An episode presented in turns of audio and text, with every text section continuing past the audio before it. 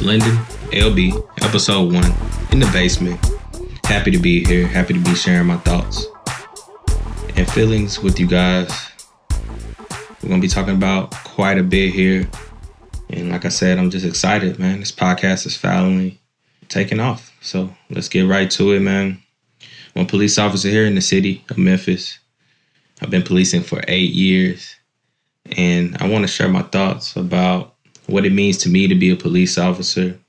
and be discussing some topics, sports, women, and just being a black officer.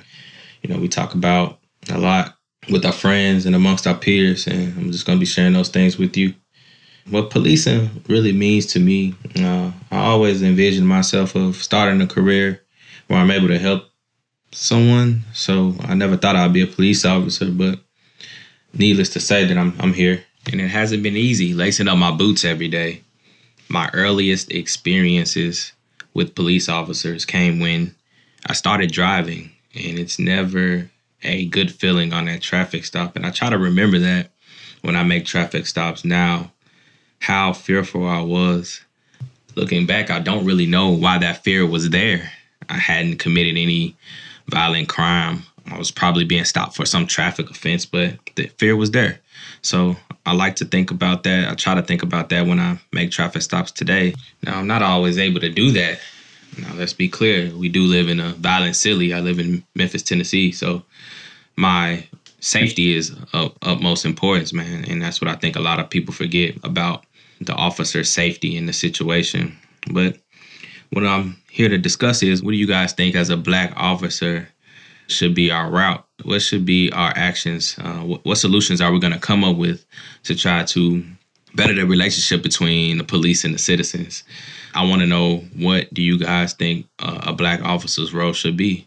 It's definitely hard working with people um, when you're not on the same page. So, like I said in the beginning of my podcast, the climate of policing uh, has took a turn, but it's not something that police departments across the world are not used to. That's one thing that we're good at. Uh, men who do choose to join this profession, we're good at uh, making changes and uh, adapting to those changes very quickly. I think it's a very difficult situation when we have people weighing in on uh, things that they've never experienced or know anything about. So those are just a couple of things that I, you know we're going to be discussing here in a, in a few next episodes, and I'll be gathering my questions from the Instagram and everything, and we'll be going into deeper conversation with other guests with that as well. So now that we've opened that door, first I want to talk a little bit with my son. I want to see and get his idea and his opinion on you know how does it feel for him to be to have a father as a police officer and I think it's important to understand their emotions and, and why they fear police, why are they so afraid of police and have this negative picture in their heads about policing and police officers. So the wait is over. I'm introducing who I call the young bull, little Langston, LB Jr.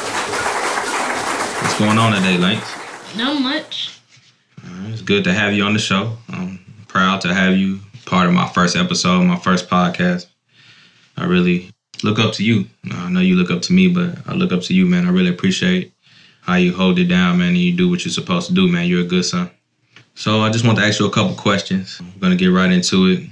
My first question for you is: Are you afraid of police officers?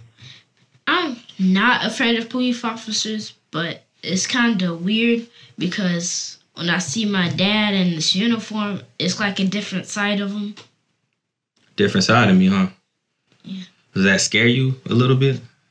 No, not really.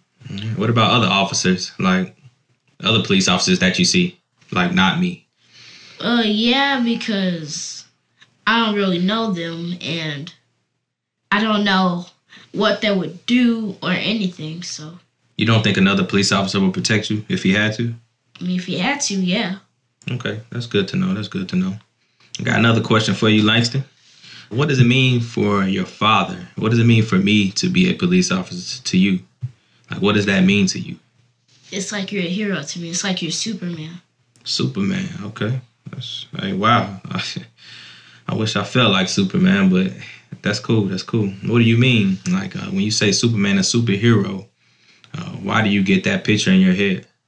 Because you're protecting our city, you're saving people. And that's pretty much what superheroes do. Yeah. Okay. Okay.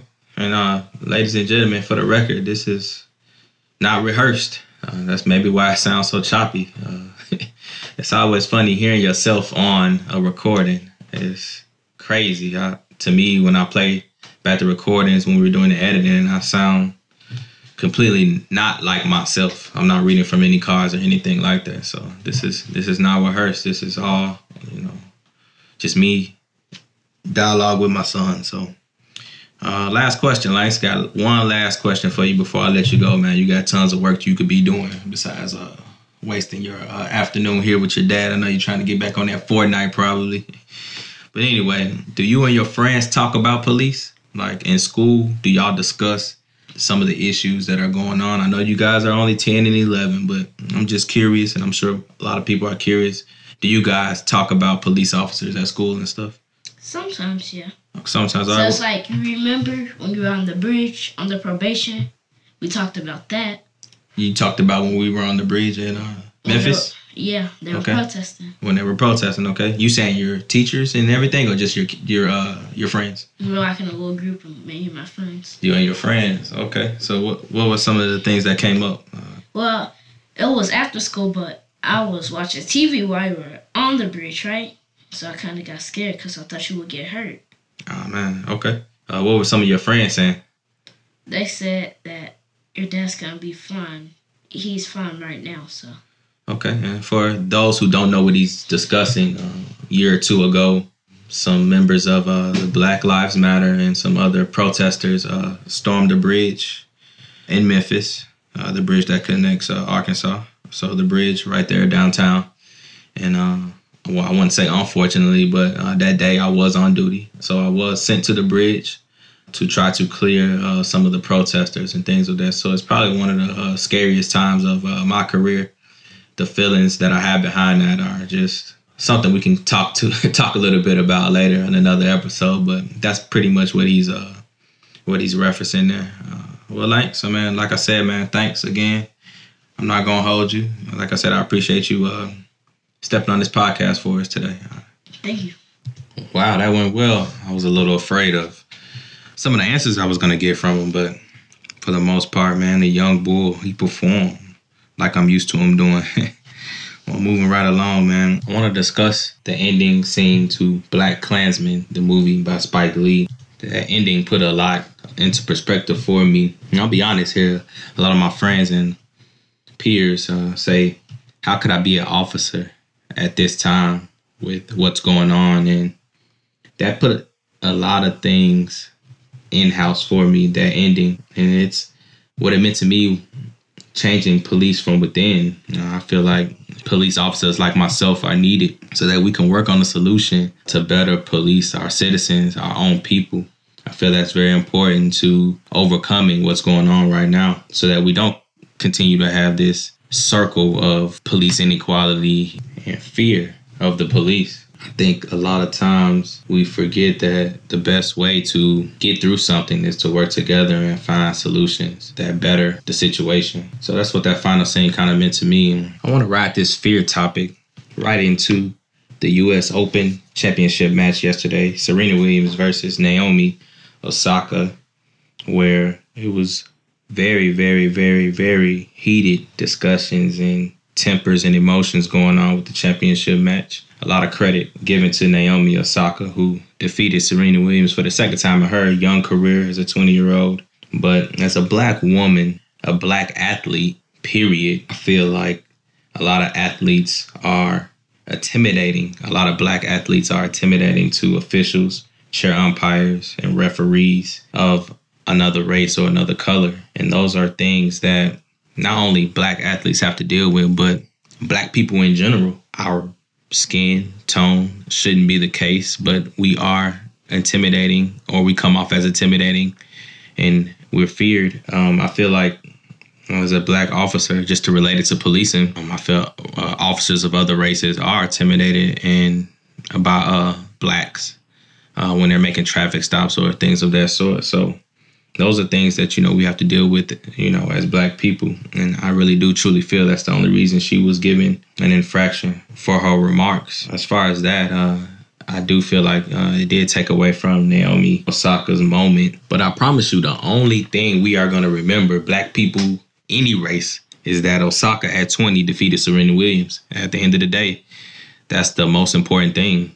And she got paid. I'm sure she won't forget about the moment and how she felt and beating one of her idols.